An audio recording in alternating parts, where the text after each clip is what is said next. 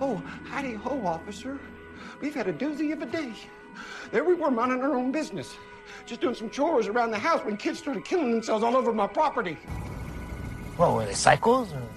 They look like psychos? Is that what they look like? They were vampires. Psychos do not explode when sunlight hits them. I don't give a fuck how crazy they are. So 1,100 men went in the war. 316 men come out. and The Sharks took the rest June the 29th, 1945. Well, what do we do? Why don't we just wait here for a little while? See what happens.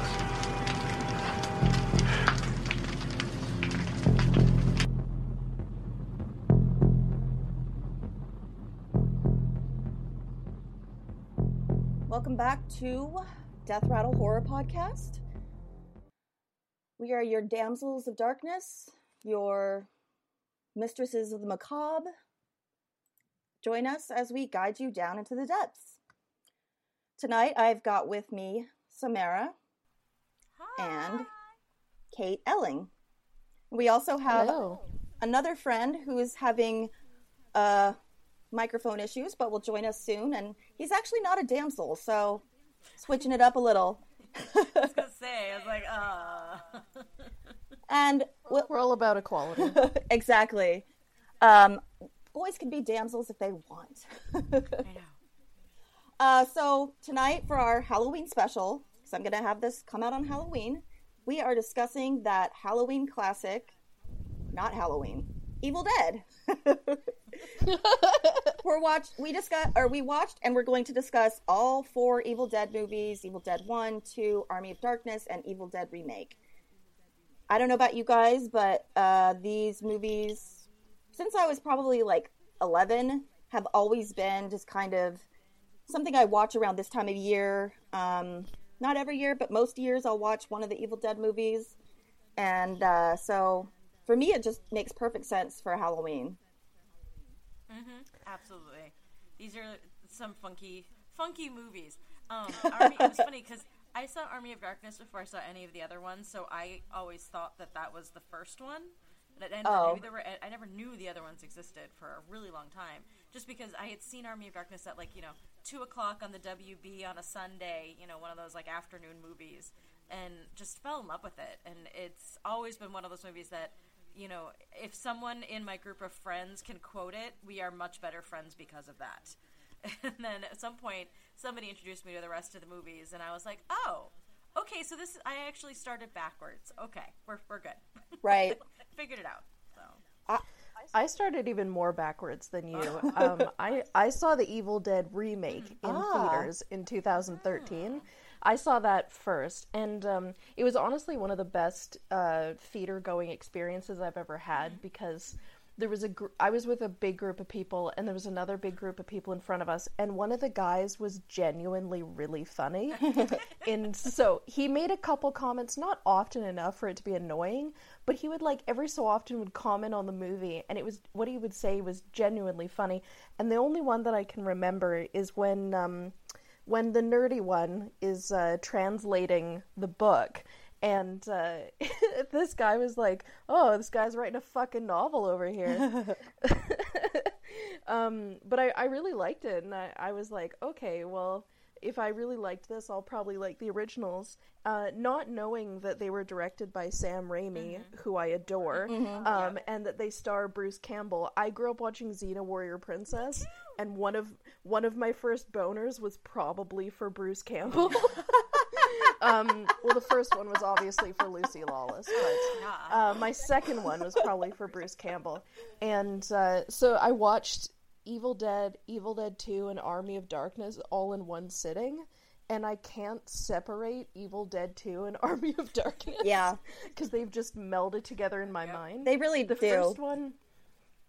The first one, um, for me, was a lot because I watched The Thing like a year ago for the first time, and the, Evil Dead is kind of the same for me in that I don't expect movies from the '70s to scare me or to gross me out, and both those movies really gross me out. The Thing is like probably my favorite horror movie, and it has held up so well because of the like physical effects. Like, um, I think it was like Stan Winston did such a good job, and it's like it's like a 35 year old movie, and you can show it to any like 18 year old today, and they'll probably still think it looks pretty good. Oh yeah. It, it still looks amazing, and the practical effects have really held up. They are Yeah, I- absolutely disgusting. I, I meant to say practical effects, but I said physical effects. But either way, Same difference. you know what I mean. Same difference. But even the same thing with the Evil Dead movies. I mean, the the effects that don't necessarily hold up are some of the um, like stop motion effects, but that's just Yeah, you can't have that type of stop motion effect on HD and have it really kind of hold up. But even the blood effects, the gallons upon gallons of blood that are in the first two movies, just you you can't replicate that. And I mean, even in the remake, they did a lot of practical effects in the remake, but there were also a lot. There was still CGI that had to en- enhance a lot of those effects. But like there was the one thing with the girl who cut her arm off. That the arm falling off was a practical effect, but then when she's walking through the living room and the arm is dripping blood, that was CGI. I was like, wait a second. You know, it, it, seems, it seems like in some of the in the remake they decided to cheap out on some things when they didn't have to, or maybe they did just because they could. It was one of those things. But in the originals, like I I read. Um, as on many of the podcasts I've been on, we've mentioned the fact I've been in Evil Dead the musical like eighteen thousand times. Um, but in that in the musical, one of the props that we have is Bruce Campbell's book "If Chins Could Kill," and I actually sitting backstage during you know the last production of the show I was in, I read the whole book cover to cover, well in between scenes, and he talks very in detail about how like that really infamous shot that they have of the evil thing coming through the whole forest is basically a camera on a two by four, and they just ran it through the forest. So it's it was it was very like guerrilla filmmaking for the first movie, and then the second movie was was a lot of ooh we've got money now let's make the movie we wanted to make originally, but we can't redo the exact same movie. Well, just make it a make it a sequel slash remake. Yeah, exactly, and that's kind of I was like, but then they added all the humor into it, which it's funny because I hadn't seen the first movie in a really long time, so the, seeing the first movie again, it I forgot a lot of the things that happened in the second movie versus the first movie. And in the musical, I know that's I know that script so well, and it was a lot of the stuff that I remembered from the show is stuff that happened in the second movie. But then there and there's direct lines that are pulled from the show, like word for word. And it's funny because are, there's entire scenes that are pulled from it, and I didn't even notice that. That's so it's- funny. it- it's just it's really funny, and like, um, it, it's really interesting to see the progression of the three different movies and then have the remake added on top of it because the remake really isn't a remake it's really a sequel when you think about it because they make references to the original movies a lot the friggin car is in the movie Right, you know? yeah. so it's like it's really not a remake it's really you know a continuation of the story of, of this cabin in the woods so i don't know i like them the the book was uh, so good. Um, I read it. I don't know, pretty much whenever it came out, like 15 years ago, probably. Uh, and it's so it's kind of inspiring. Like, just a bunch of guys. Like, none of them had like broken really into entertainment at all yet. And well, guys and girls, and like just with like chutzpah and like ambition. Like they managed to make this like endearing cult classic that inspired hundreds of copycat movies Correct. and um, just using their like creativity and like a very small amount of money. and you know, it's like so many cabin in the wood movies have like based themselves around that for like that concept ever since. Like I don't know if there was anything like that before. I can't think of anything that was like I, I think they made it in like 79 uh but like so many ever since that just want to be that. But it was so fresh and like they really pioneered a lot of uh, a lot of the things we see in horror movies to this day. Like even the, the, the gore effects and the, the splatter effects and things like that that was all I- mean, it wasn't necessarily they weren't the first ones to do like that amount of gore, but they were definitely the ones to put be completely unapologetic about having five gallons of blood poured out on vomited out onto Bruce Campbell's face. you know, they just were like, "Yeah, we, we've got a, we've got six gallons of blood in the back, and we're just gonna let it go." And then we've got four other barrels of blood back there too. So let's keep going. you know, but the stop motion effects are really really cool. hmm They really are, yeah. And um, I mean, that's like a forty-year-old movie, and it's still like it doesn't look like it came out this year, but it still is. Yeah, yeah. It looks a lot better than a lot of other horror movies that came out in the eighties. Yes. Um, even just like not even just effects, just like the the picture and the um, everything about it. Like a lot of those old movies are just really dark and like you know they're pretty kind of hard to see what's going on and they're like not really what's the word the cinematography is not very good because they're just like cranking out a horror movie this movie they really put a lot of thought into it and like yeah. just the way they use the cameras and the angles and everything uh, made it just so unique Absolutely. And the amount of creativity that they put into that camera work, you know, having um like crew members running around with the camera on a piece of wood to keep it steady and um they mounted it to a bike for for one part. Yep. And uh it, it's so it's just the way it's filmed is so unique and I, I feel like so many movies since then, the way that what are they called? The entity, the way that the camera movement um you know mimics the entity i i feel has been copied in so many films Oh, yeah. now Oh, yeah. but it's it's you know it's it's this it's a silly movie but it's also a really scary movie and even as the later movies get sillier and sillier oh All right, everybody. So our our uh, honorary damsel of darkness has joined us. Say hello. Well, don't say hello because you're talking to your fucking podcast app. So allow us to introduce Chainsaw Pete. Hi, Chainsaw. Hi. Thanks for joining us for this uh, discussion. Uh, Chainsaw Pete is not a podcaster unless you're secretly a podcaster and just haven't told anybody, but um, you should be. Yeah, in my head. Yeah, well, yeah, we're all podcasters in our own heads. Um, because Chainsaw is like one of those people that I've come across. Very few people I've come across that's as like sort of as passionate about movies as I am, and like, uh, you know, is just as into movies as I am, and like you know the rest of us are. Yeah, horror movies were my first. I remember going to the video store as a kid and watching them on the shelf, the cover boxes, and horror is my favorite. But I like all kinds of movies. I've always been into them. I when I was a little kid, I also I would go to the movie store and I'd always see all these weird, you know, the 80s had a lot of weird crappy horror movies and there was a lot of really like um eye-catching video like VHS boxes. And I'd always see them and be like, "Oh my god, I want to watch that." It is just like because it's like a bunch of little monsters or something on the cover like carrying a woman's body off.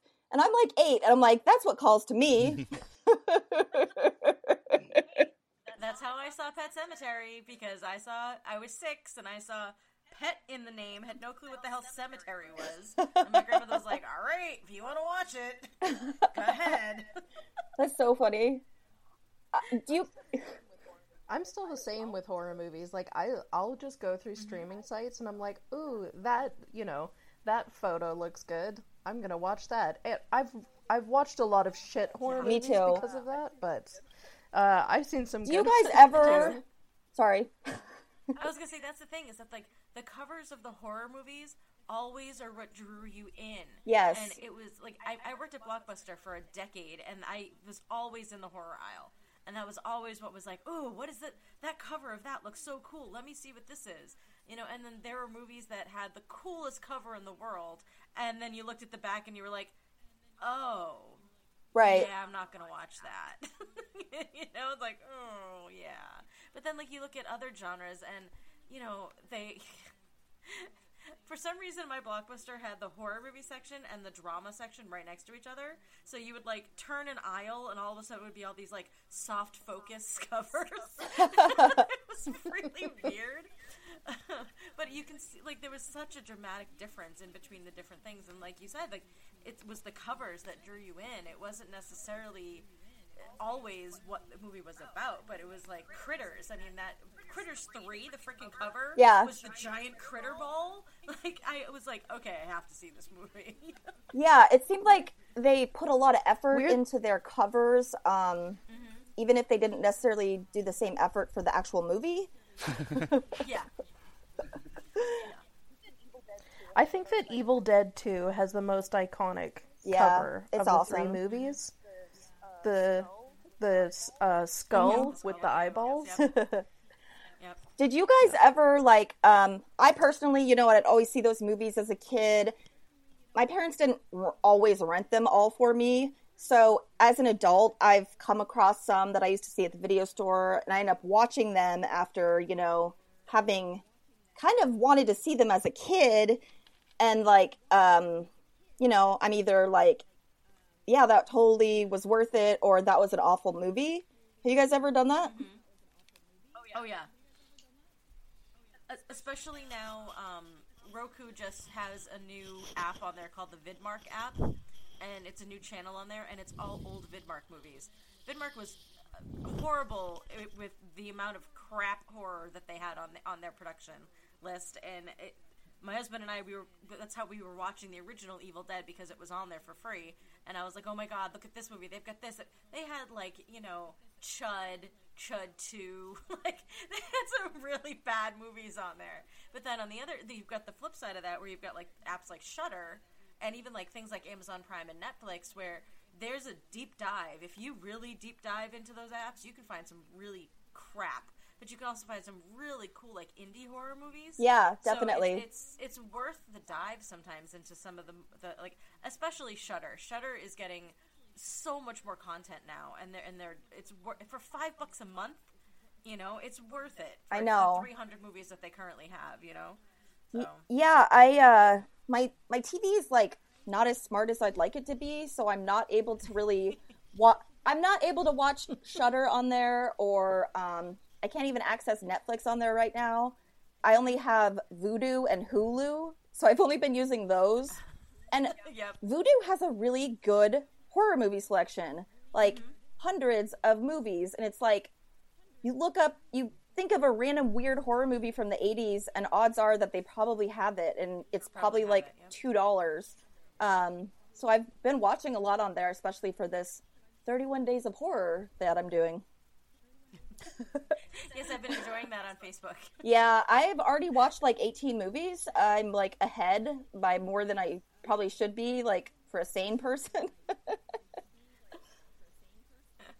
but there's been days where I've watched like three movies in a row, so they kind of just like, you know, add up pretty quick. they blend together eventually. Anyways, we should probably get to Evil Dead.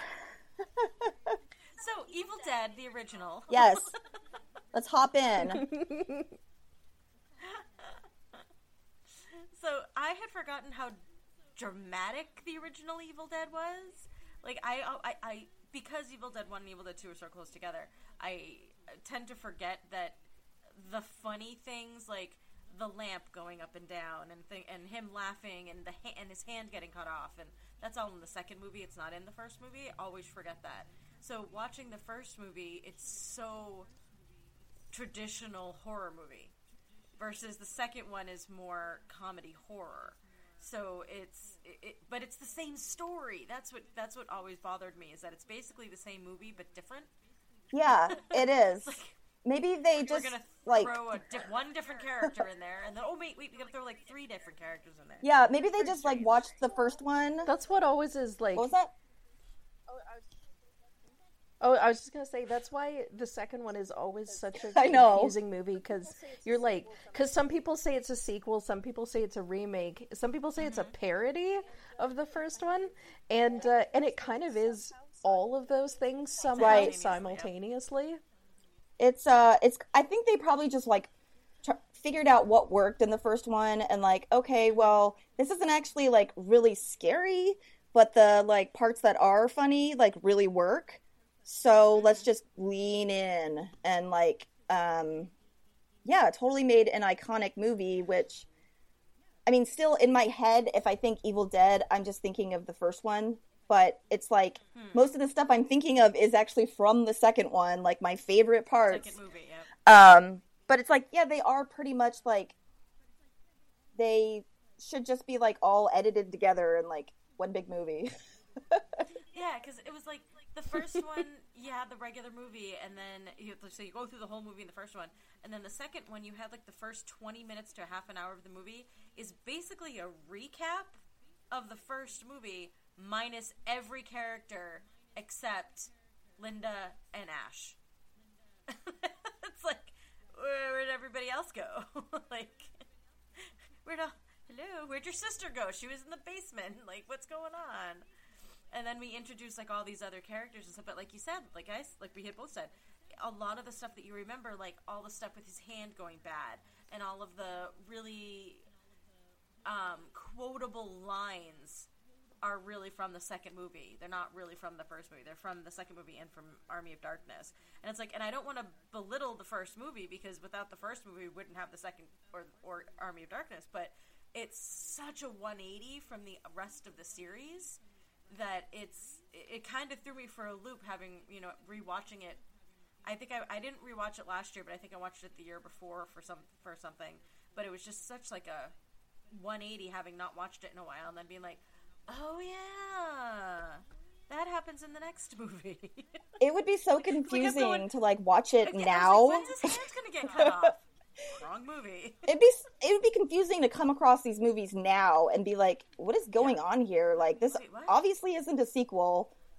Uh, It's just like I mean, I grew up watching those movies, so it's like just kind of like you know, it's just I'm used to it. If you're like new into horror and you're like, let's watch the sequel now, and you're like, wait, this is like the same movie. Yep.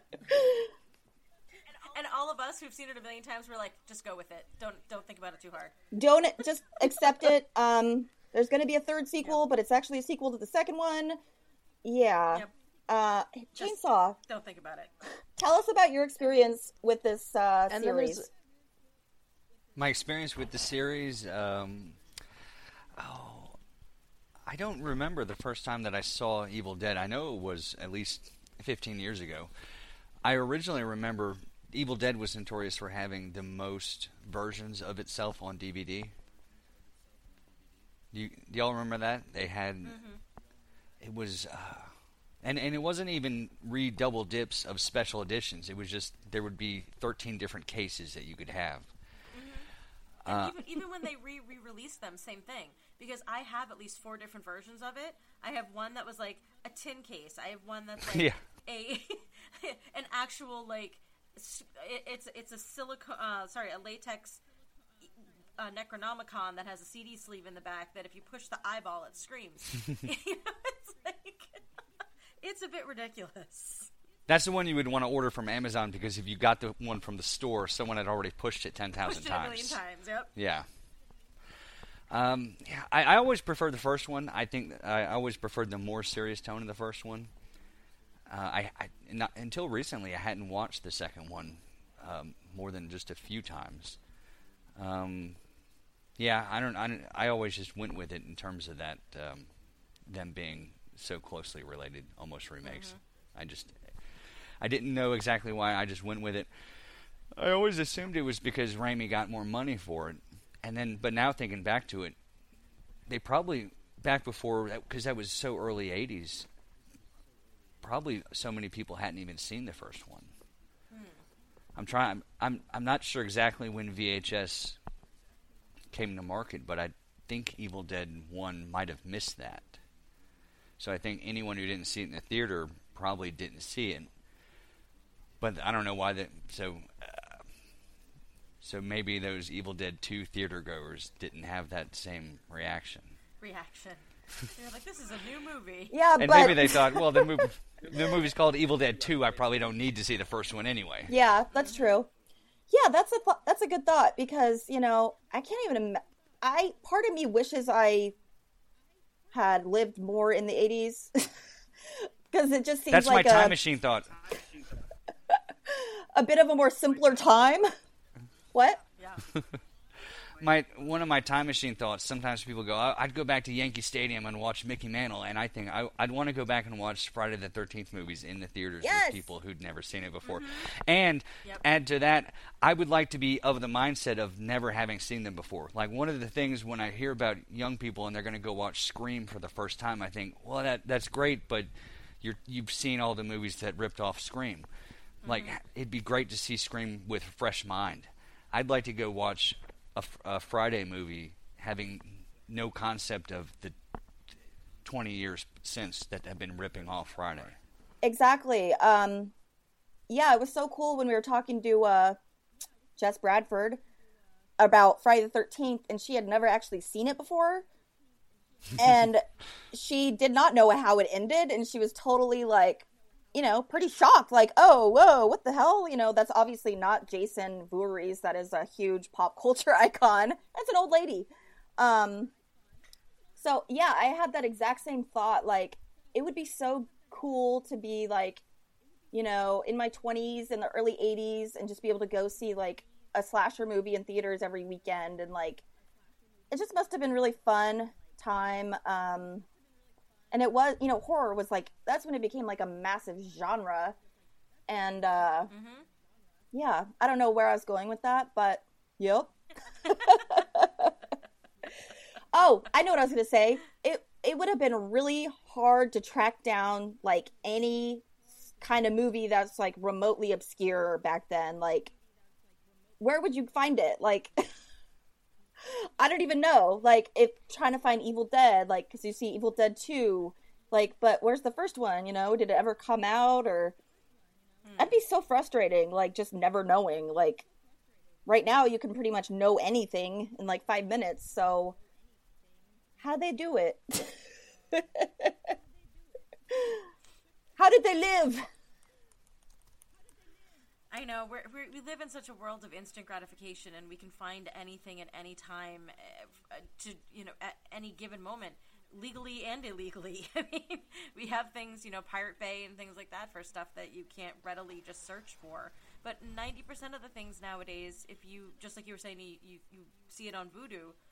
it- They're three, four dollars now. I mean, it, you don't have to go to the movie store and buy something for fifteen, sixteen dollars in order to watch it now. You know, you can just spend three dollars, rent something for two days, and never have to worry about a late fee. you can just watch it and be done with it. You know, or if you want to spend the fourteen ninety nine on it to have it as a digital copy, or if you want to get the physical DVD copy, you can still go do that. But it's like you said that it wasn't something that was readily available at any given time, so you couldn't just be like, "Hey, I'm gonna pop in Evil Dead. You want to watch it with me?" Like, Christ, we can have viewing parties now. Like, if I owned the DVD, we could set it up on Facebook to have a live stream, and all of us could watch it. i know it's crazy It's like, Why didn't we do that? because we I we could do it until well, another podcast I listened to started doing it. Yeah. Um, I listened to a podcast called The ABCs of Horror, and they started doing it um, once a week. They they do like a, a viewing party. If somebody owns one of a DVD of a movie that they're going to review on the podcast, they put it up on their Facebook page. that's fun So, so I've caught I've caught a couple of weird obscure movies doing that. So it maybe like that's part of what gave this movie such like mystique because it was so hard to find and like you'd kind of hear about it from like word of mouth so it's like if you knew about this movie or had seen it like you're probably the only person in your town until like you tell other people um which is kind of cool it it I believe probably what's that I was gonna say I believe this was also in the video nasties list. i think so yeah So, yeah. So, I mean, rightfully so. um, but since that didn't really affect the U.S. too much, but it did affect over, it did affect Europe more than us. But it because it was on that list, it was even harder to find. right yeah So- probably you know It also gave it like this mysterious. Oh, it's on the video nasty list. Exactly. because you read that list now and you're like, all right, whatever. Like, I know. There's some movies on there I'm like, how? Why? it makes no sense. We've seen Human Centipede. We're fine. Uh, yeah, yeah. Um, yeah, it's like you tell a teenager not to do something, they're gonna want to do it. It's like you tell a bunch of horror fans, like, oh, you can't watch these movies, they're gonna want to find them. Um, and yeah, that's probably you know how there's like this elitism in horror now, or always, but it still exists. Back then, it probably was even more so because you might be the only one of your friends that had ever heard of this movie, and nowadays it's like kind of hard to be like that. Like, I had one really weird, obscure movie I watched when I was like 15, and I had never ever seen anyone else mention it anywhere or seen it mentioned anywhere online. And somebody in our movie group was watching it, and I was like, oh my god, one other person in the world has seen this movie. That's so weird. It's called Horror House on Highway 9. Nope. It's like a bunch it's like i don't even remember the plot. There's like richard nixon masks uh that's all i remember about it. But somebody was watching it i was like oh my god like some other person stumbled across this horrible and obscure like 80s slasher movie. Um it's cool. And then like so it must have been even like doubly exciting back then to like connect with somebody that like had the same interest as you because you can't just find them online like you have to actually find them in person and like get around to the point where you're like so do you like movies full of murder That- that'd be kind of awkward like, so there's this movie that I want to show you. And everybody goes, uh huh. It's about some kids. And it was funny because you were saying, you know, all the movies that have ripped off this genre uh, style of movie. We literally have the movie Cabin in the Woods. so it's like. And it's funny because the musical, the opening number for the Evil Dead musical is Cabin in the Woods. It's called Cabin in the Woods. And it's literally the entire cast singing about going up to the ca- cabin in the woods with their, you know, Cheez Its and their pot and their. I'm trying to remember the lyrics to the song, but it, I can't ever see the cover of the movie Cabin in the Woods in my DVD collection and not instantly start singing that song. and even watching these movies, there are. Uh, I played Cheryl in the movie, in the movie, in the show, and in the movie, Cheryl has, um, she gets possessed, and her lines are, um, "Why have you disturbed our sleep? Why have you woken us from our ancient slumber?" And that's literally the song that I sang. It was word for word exactly that. so it was it was hard to watch these movies, having done the show recently, and not like a start repeating lines and doing the scenes over and again, but just start singing the songs randomly for no reason. I bet. sing the songs randomly for no reason anyway, but it was worse while I was watching the movies. i bet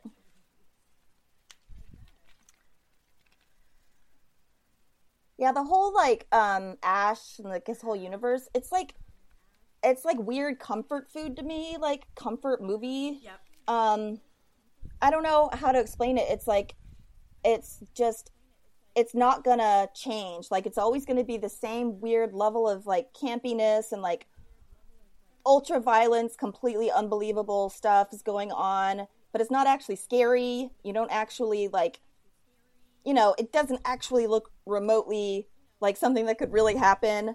Um so it's like it's comforting in that way and it's like i can watch this and i you know i'm not going to feel like it's not going to make me feel anxious. It's just like returning to like your friends like it's like almost the same as like watching like a show you've seen a million times. And Yep. it was so much fun when you know ash versus evil dead came out because it was like a With the damn girl. it was like a horror movie like a horror nerd like dream come true like you know 30 odd years after the movie they're making an, a, a tv series based on it and like with the same character the same actor and like it still was like just as good Hmm. I also enjoyed that because um, Sam Raimi and Rob Tapert had a lot to do with Ash versus Evil Dead. We got Lucy Lawless back. i know and damn, that woman is a vampire. She has not aged a freaking day since she did. i know It's crazy. I'm like, what are you like? What supplements are you taking, Lucy Lawless? I know, like I, I gotta get in on this. What is going What is going on with this? She must be bathing in virgin's blood because she does full nudity in Spartacus. Not that I'm super pervy or anything, but she does she does full nudity in Spartacus and wow. I've I've never looked that good, you know, at 29 and she looks that good at I like, know 50. it's crazy. Um, and it just like her and like Bruce Campbell together was like so. It's just like yes, this is how it should be. Like it should always have been like this. Um, it was just like I don't know. Uh, my dad and I that we watched every episode of that show together. It was like our weird bonding thing, and we would laugh so hard at the like disgusting things that would happen. Um, like the baby inside the woman's body that's like sticking its head out of her neck hole and the other hole. Oh my god. We're just like dying, watch, laughing, watching it. And it's like, you know, a person that like doesn't get it watching this would be like, what the fuck is wrong with you people? Yeah. Anyone who had never seen the movies, who would only were just coming in and watching the TV show, would not understand the humor that the TV show has at all. As the humor is so reminiscent of the Ash from Army of Darkness, where he's just a bitter, you know, he's like, I, I can't deal with this shit anymore. like, I just, I'm done. You know, like the pit wench comes after him and he's like, I'm done. I'm done with this shit. Let's go. Let's move on. You know, it's like, like still to this day, I have my one of my text message tones for one of my best friends is Bruce Campbell saying groovy. so it's like, you know, it, it's it's it's iconic in its own way, and it's iconic for being what it is, but it's also iconic for being as cheesy as it is, as well as as good as it is. I definitely had uh, "This Is My Boomstick" as my ringtone for ages. Yeah, it's definitely one of the movies that I quote more than like more than many other movies. Like it's one of the movies I quote the most, like without even thinking about it, you know.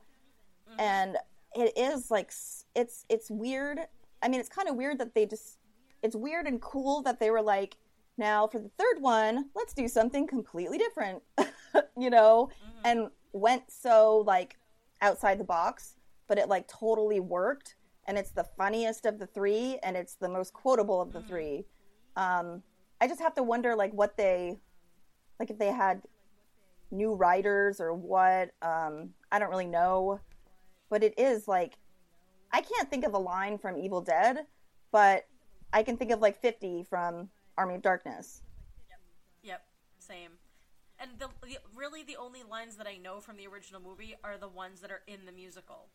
So it's the ones that are drawn specifically from it.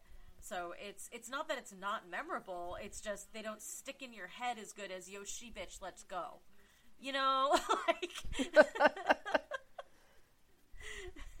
there are just some things that stick in your head. Now, um, what are your thoughts? Uh, everybody's thoughts on the alternate ending to Army of Darkness? I don't know if I know what the alternate ending is, actually. So- So uh, the alternate ending is he drinks he drinks the vial of potion. He says the words, and just like he it, just like when he takes the book, something goes wrong. So instead of him sleeping for the 300 years or whatever he's supposed to sleep for to get back to modern time, he actually sleeps all the way until the apocalypse. And he wakes up and comes out of the um, out of the cave and basically does the you know you blew it all up you damn dirty apes basically rips off the whole thing. yep. So is that what uh, the end the end of Ash versus Evil Dead is like referencing? Yes, I believe so. I haven't finished Oh. the entirety of Ash versus Evil Dead, but I have heard about the ending. Spoiler. Yeah, spoiler. I, I No, haven't. because It's, it's, the, show's, the show's over. yeah, that's true. I'm on season two of Ash versus Evil Dead. Aw, I'm jealous. But I thought that the. I that's how I, I yeah I know that feeling. I'm watching The Shining for the first time. I go, ah, you're so lucky. I know. Um, I thought that the beginning of Ash vs. Evil Dead um, played off the theatrical version of the ending of Army of Darkness with the shootout in the supermarket, which confused me because the DVD of Army of Darkness that came out, the Boomstick edition, they called it the director's cut, and so that which implies that oh, this is Sam Raimi's preferred version, the ending where he go where he takes the potion and he wakes up five thousand years later.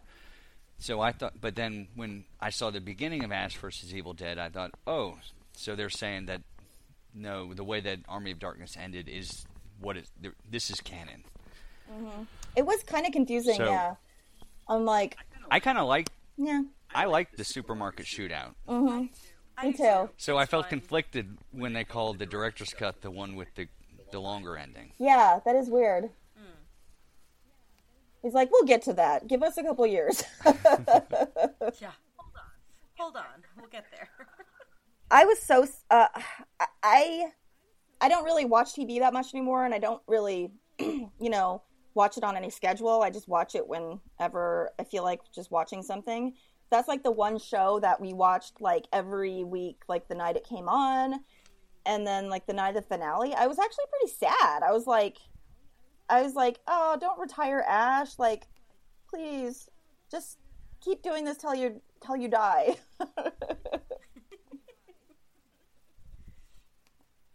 I feel like though, even though he said he's going to retire Ash, I feel like there's going to be a situation where there there'll be either enough money involved or a good enough script that he'll bring it back. Um, I, not necessarily fully as the Ash Williams character, but maybe as you know in something else, and it's he directly references it or says lines from it or something. Um, as, as I love Bruce Campbell to death, but we all know that eventually he's just going to need a paycheck. Right. Well, I mean, he's been doing, he's been needing a paycheck for years. for years. I mean, yeah, he did Burn Notice for all for the entire run of that, but after that, it was kind of like, and now He's- what? He's been in some weird, kind of crappy movies. Like, did you ever see Serving Sara? No, I thought you were going to say Bubba Ho-Tep. Oh my god, I It was have. such a crappy movie, and Bruce Campbell was in it, and I was like the only reason I watched it, and I was like, why is he in this? It's Yeah. I recently remembered that after uh, Xena, Bris- he did a Oh, show called. I was gonna say of Brisco Trades. County. Entire DVD box set. really. I've never. Yep, Jack of all trades Um, and Brisco County. Those were like, oh, those were such near and dear to my heart when those those aired in the nineties. I never saw them. All because of Bruce I'm Campbell. so sad that you're married. Wow, I They were good. I never saw either of them. I've actually never even heard of Jack of all trades.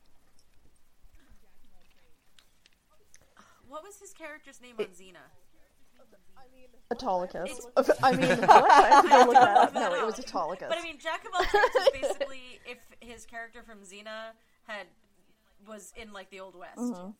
I've actually never seen Xena either. Oh my Wow, god! that's something you need to fix immediately. I have it all on DVD because it's the greatest TV show ever made. But uh, you know, that's for my TED talk. I'll save that. Why? Why? Um, I I did speak uh, uh, back to what I was saying about you know Ash going bye bye. I saw like sometime after that show ended, Fede Alvarez, who did the the remake ish, he said he was would consider doing like a sequel to the remake, so that would be cool. You guys want to get in? Yeah, he said he's not Hey, going to. don't you kill my so, dreams. Um, the last. Sorry. During the World Cup, he actually tweeted out that if um, I think it was Spain, it's some some random country that I can't think of that off my head. If they won the game that was on that night, that he would consider doing the sequel, and they won the game by like 18 points. It was like some ridiculous score. So like all of a sudden, Twitter was like, "We're gonna get a sequel," and he's like, "Yeah, no." Sorry, guys. Yeah.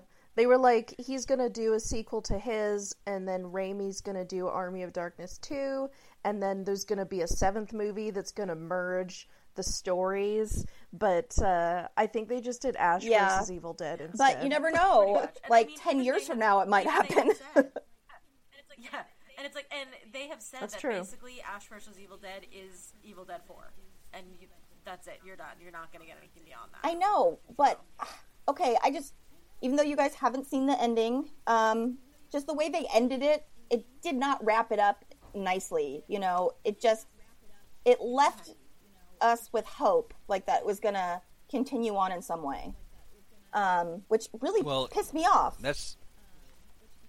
It wasn't. They didn't end it, did they? It was canceled. Yeah, but I think they knew that like pretty far in advance that it was going to be canceled because like season two had like really low ratings, and so I don't know. But they just the ending was like, come on, man. At least make like a follow up movie like your David Lynch or something.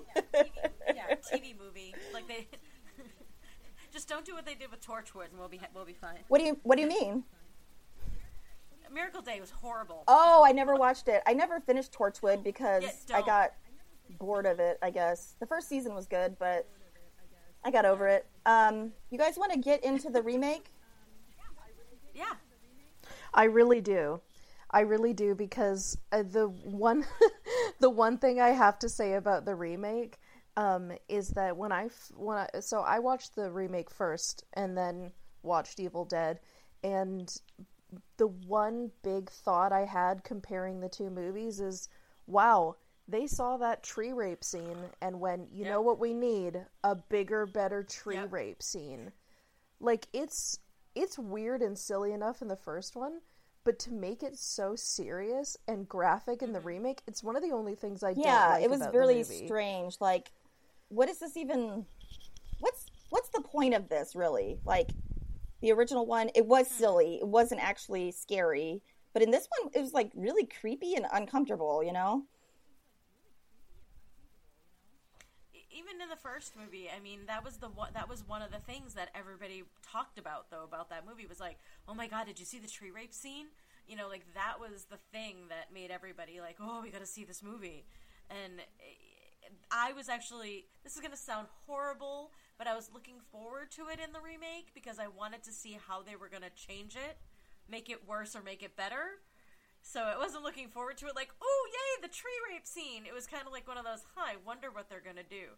Because I was very, very excited when they announced um, in the middle of production, Fede Alvarez came out on Twitter and said, a lot of our effects are going to be practical effects. So I was very excited about that because, as we all know, horror right now is just, for the past like 20 years, has been nothing but freaking bad CGI so it was it, it was nice to see that somebody was going to make the effort to do practical effects um, and that scene in particular was just like the original scene was like ooh ah. This scene was like i was like kind of like i'm gonna look over here now. Like uh, i'm gonna do one of these like through that through the fingers type thing. And i was just like whoa. Nope. So how do you guys that saw the you know original one first how did you originally feel when you saw the remake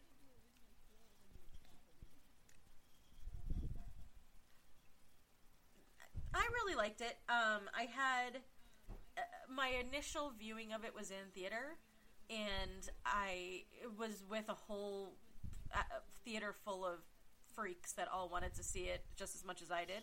And we all had a great time watching it. We all stayed till the end of the credits to see Bruce Campbell at the end of the credits. And, you know, it was one of those, woohoo, this is great. Upon subsequent viewings, I was kind of like, it's okay. It's not as good as the originals. It's uh, good for shock value, and on upon this rewatch of it again, I was like, it has some really good scenes, and it has some really good, interesting things when the sister's down in the basement and she's possessed.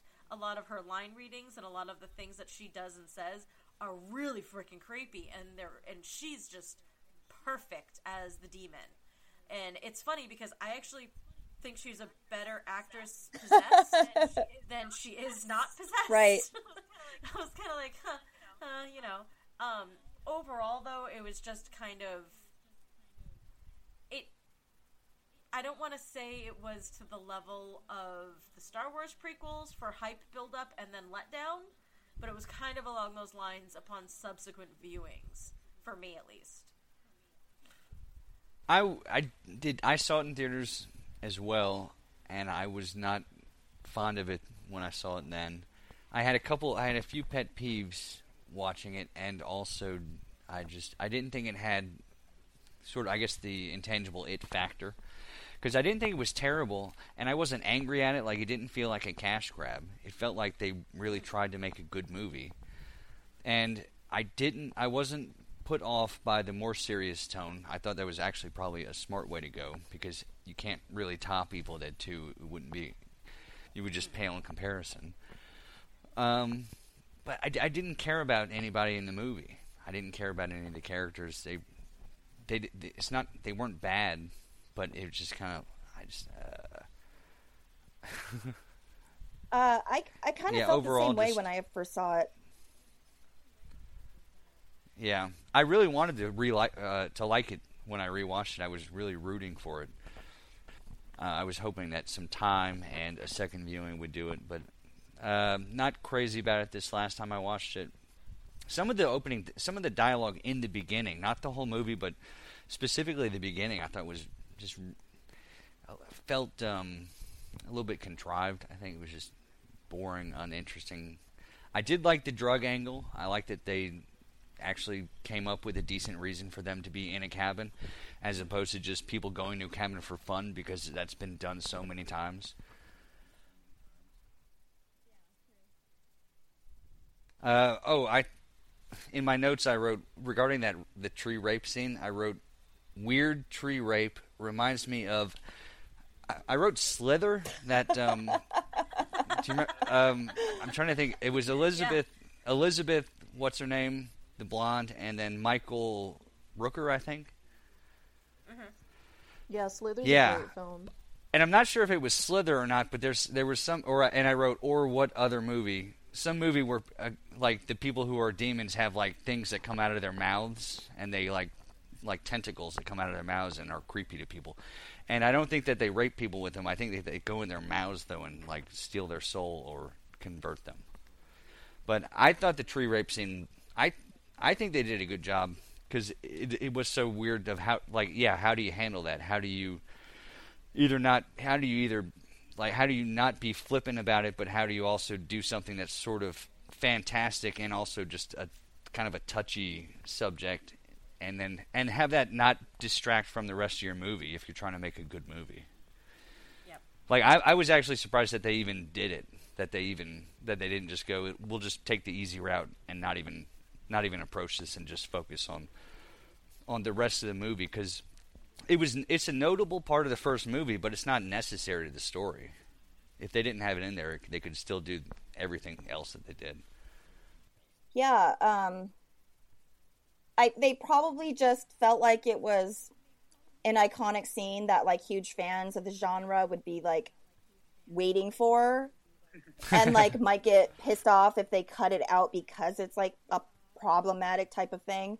Um I mean, that's my only guess and it was really strange. That makes sense. um, it was really strange that they still kept it in there, in my opinion, because it was kind of,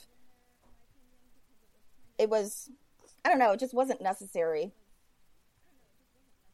yeah, if if if I were making that movie and I had the concern of I don't want to, people to get upset that I that I didn't include it, I would have put it right up front. Just to get yeah Opening scene. yeah just to get it over with and then go check that box. Now we're moving. They're on. not even at the cabin yet. yeah. She's just in her in her backyard. You could have done that because I mean, the, like, Well, they- it's like they- the opening of the movie is that is the girl that's Yeah. in the basement and she gets burned. They totally could have Mhm. shown a flashback montage sequence of how she got possessed with the tree rape, then into getting caught, get into the basement, she gets burned. Poof, we're in modern day. Mhm. like, it could have been like the opening to a supernatural episode, then and now, and we're done. you don't have to worry about it. True, yeah, that's a good idea. Huh. Um, I'm all about the 80s montages. Let's just throw that in there. And I know they're so helpful. They're so helpful for me that doesn't like understand good what's going on. Like, how do you get so good at karate? um, Did you ever see the Robot Chicken episode where they do the montage man? Uh-uh.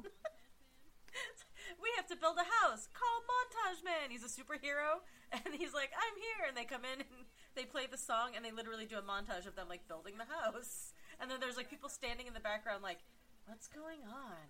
I don't understand. Are we in a montage? Like, I don't understand what's going on.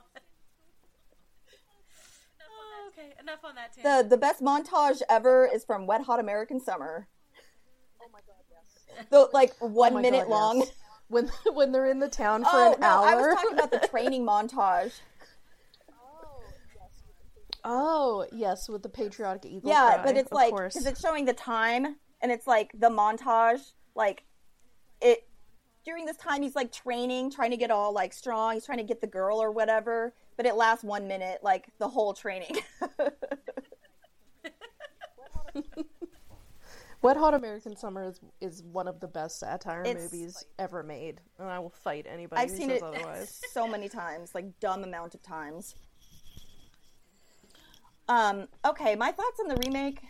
It's weird. It's one of the really rare movies that like I like it more every time I see it because the first time I saw it, you know, I had like, you know, some expectations of what it would be like and it was totally it was totally different from what I expected. So at the time I was kind of like uh somewhat disappointed like um you know, I was just like, oh, okay, so there's no like real Ash character, you know, and um, I guess it wasn't as like referential as I had expected it to be, and I had expected it to be the same kind of like humor, but I've seen it like probably three times since then, and it like gets better every time, um, just because I'm sort of looking at it as like its own movie, like a horror movie that's like if they had named it something else, like it's a really good horror movie. Like it's fucking freaky. That part in the bathroom is like every single time I'm like, oh, you know. And I was watching it this time around, like by myself, like,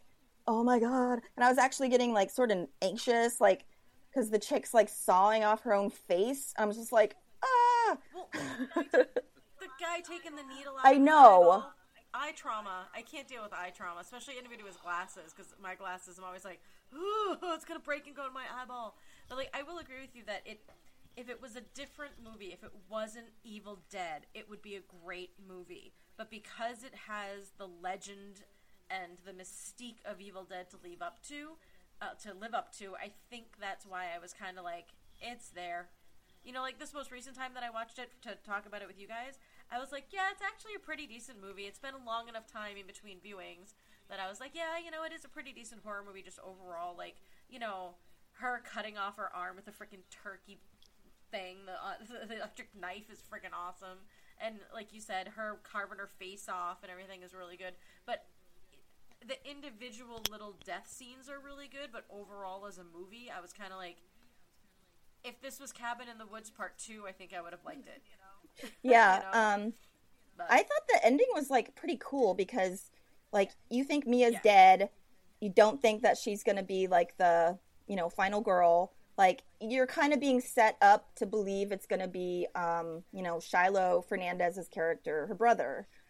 Um, but then nope, like he's dead. Nope, it's Mia and like the last scene with her fighting against the like evil thing in like the blood rain, that was so fucking cool it was so good. It, it's like it's you know sort of paying homage to the original that just had like buckets and buckets of blood, but it's actually pretty damn scary. And like how she loses her hand under the jeep, it's like okay, that's believable. And it was tense. I thought it's it's a pretty good horror movie. I just kind of wish that they had just made it a different thing. I will say though, when she's in the shed and she goes behind the like in between the shelf and the wall, and the evil thing takes the machete and shoves it through. Oh, and it gets the top yeah. Of her oh, leg, I feel. Yeah. Like, every time I see the movie, I'm like, oh, I can feel that in my legs. Oh. Yeah, it's it's got like creative violence, but it's like it's really violent, but it's like just restrained enough and like unique enough that it's like memorable. You know, it's not just like a whole bunch of people getting stabbed. It's like there's a lot of stuff happening. Yeah, but I also think that, like, going back to the rape scene really quick, I really think that's why they kept that in there, though, was because eh, like you had said, maybe it was because people were gonna hate it, maybe because people were gonna, but it's it's you needed something that was to trigger the ultra violence, you know, and it's like you needed something that was extremely violent to trigger the rest of it, and you couldn't really have her. I mean, you probably could have come up with another way, but there really wasn't another way that she could get infected, quote unquote. She could get possessed with, you know, without her being dead, pretty much. So, and so it was kind of. I the one thing I really did enjoy about the movie was the reworking of the lore when it came to the book, because the original lore behind the book, like on how to kill the Deadites, was basically just dismember them and you're good to go. And in, in this one, it was there were very specific things that had to happen. There were very specific rituals that had to happen in order for the evil thing to come into the world. And I liked that because that, in the original movies, it was kind of just there. Wait, and, you know, you just kind of like you touched the book and ooh, the evil thing is here. So, which was fun for those movies, but I, I liked that there was a specific ritual to everything, and that you had to have the burning, and you had to have you know the burnt flesh, and you had to have you know the slicing of the face off, and you had you know all those different things. I thought that was kind of an interesting, um, an interesting twist on the story. Um, like, but um, like Chainsaw had said, he didn't really feel like he uh, felt bad for any of the characters. I felt bad for the geeky guy. Yeah, me too. Because I was like, dude, you you you bled on the book. You read the book. You're the smart one. You should have been like, yeah, I'm just not gonna t- just. It's wrapped in in frickin' you know like. Just And he- throw it over there. He Like, he had a lot of really shitty things happen to him before he finally died. like he got it bad. Like he got it like um almost the worst. Like without actually dying. Like he got sh- stabbed in the eyeball. He got like uh shot with a nail gun. Uh, and all sorts of stuff, and it's just like, geez, like he's not even like the bad guy. I know. and I promise not to go off on another nail gun tangent. oh, Do you have a nail gun tangent? Because that's that was Um, one of the pet that was one of the four pet peeves that I have asterisks by on my notes. Listen to me talk about Final Destination, and you'll hear my nail gun tangent. First off, it's a, it's a hugely overused trope, but then secondly, it's not how nail guns work.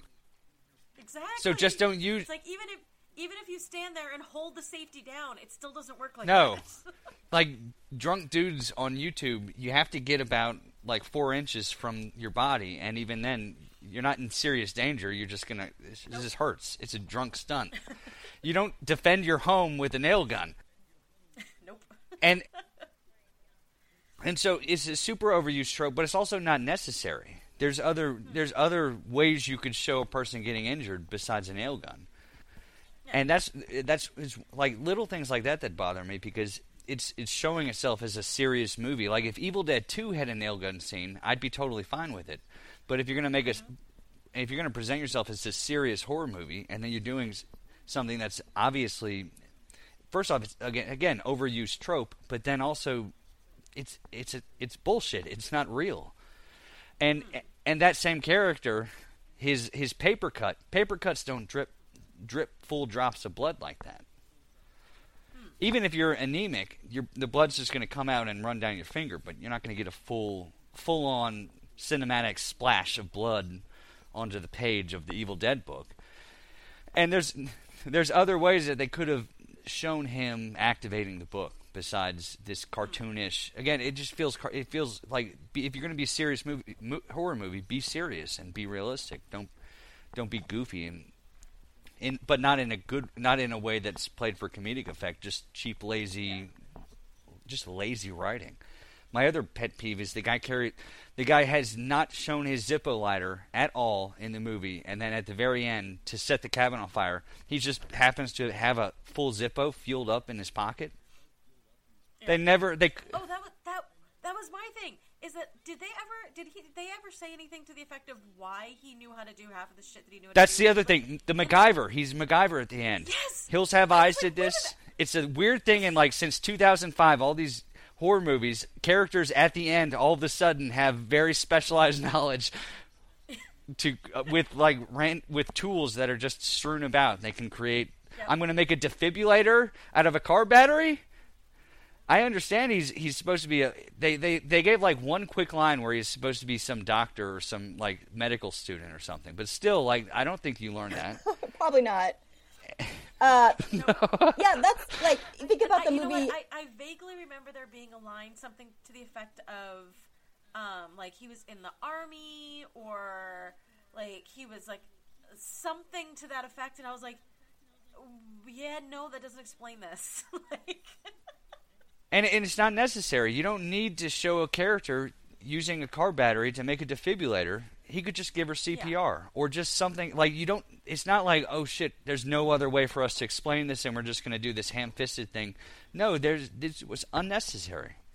Just don't include this. In. Somebody should have said, "Hey, red pen that car battery defibrillator scene. It's stupid." And the movie's about evil demon possessions. It doesn't. It's, it doesn't serve any purpose. I don't. As a viewer, I don't think. Oh well, even if I don't care for that, I'm sure some other viewers really got a kick out of the defibrillator scene with the car battery.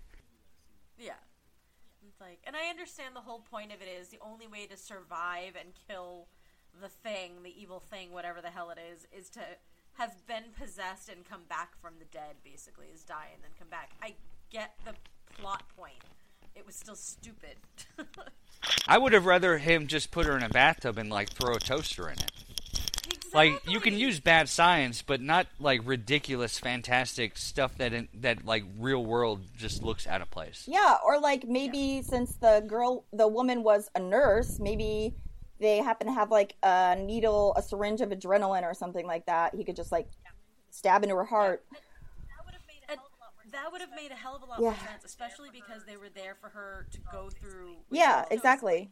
So you know, if she was, it, that would be something that if you were going, you would have Narcan, you would have, you know, adrenaline, you would have various like you would have the basics of Tylenol, like you would have basic things like that, and that would made have made absolute sense for them to have an, an adrenal a needle with adrenaline in it. Right, yeah. Um, man, you guys are like showing me flaws I didn't notice because I don't know. Usually, I mean, unless it's like so like out of like complete realm of possibility, um, I'm probably not going to notice it, especially if it's like you know how a nail gun works because I don't really use nail guns ever, or like. I don't know. I think I think horror movies allow me to have like uh, suspension of disbelief a lot more than other types of movies, just because you know there's demons and like obviously supernatural stuff. So uh, flaws with like you know how a real life thing works, I'm probably not gonna like be paying that close of attention. Um, but I know other people do, especially like people like my dad. He'll like point out every every flaw in a movie. Like we saw Blair Witch together in theaters, and I was like, "Oh, this is totally real," because I was like 13. I'm like, "No, this is real. I heard it was a real story." And um, he's like, "No, actually, this forest isn't. Couldn't be this ancient forest because of the way the trees are planted and all this stuff." I was like, "Come on, Dad." Just allow me to like have my, you know, stupid childish fantasy. Dad. Some people both. I know he he always would do that, but strangely would not do it during Ash versus Evil Dead, where there's like a lot of like realist, ridiculous things happening. But like you said though, but it, it because it's a horror movie, it's inherently not real. So you don't want to nitpick it as much. But on the other side of it, because we watch horror movies so much, we tend to nit- nitpick it more anyway, just because. You know, because you know we know what we like, what we don't like in horror, and we know what like James said. You can use bad science. Bad science is perfectly fine. That's like you know, sci-fi, horror, and fantasy are built on bad science. So you might as well just use it. And but blatantly something that is not gonna you know fit against the laws of physics. Eh, you're you're you're you're stretching it a bit for me. Even with demons being involved. Well, and and the unnecessary and how unnecessary the chain gun or the nail gun was. Just take a two by four and just boom. Just you can have like blunt force trauma is so much more violent and visceral than nail gun. True. Uh, yeah, I think they were just trying to like make use of like sort of like things that would naturally be in like a cabin, a crappy old cabin. Yeah, like, you know, tools and things like that. But use a hammer. I mean, it's, you know, if you have a nail gun, you likely have other tools like a hammer or a crowbar. Just use one of those and it's like way more realistic.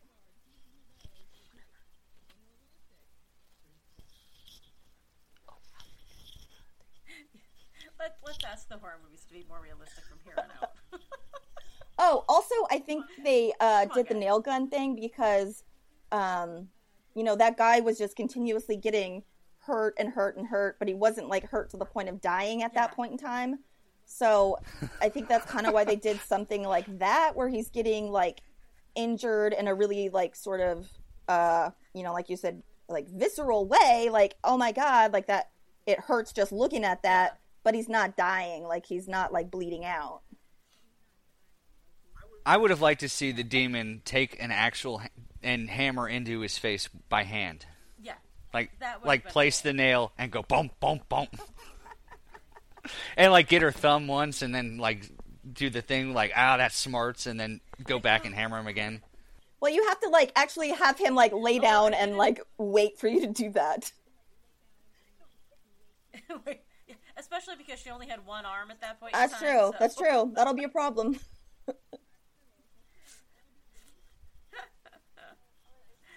Uh, all right, guys.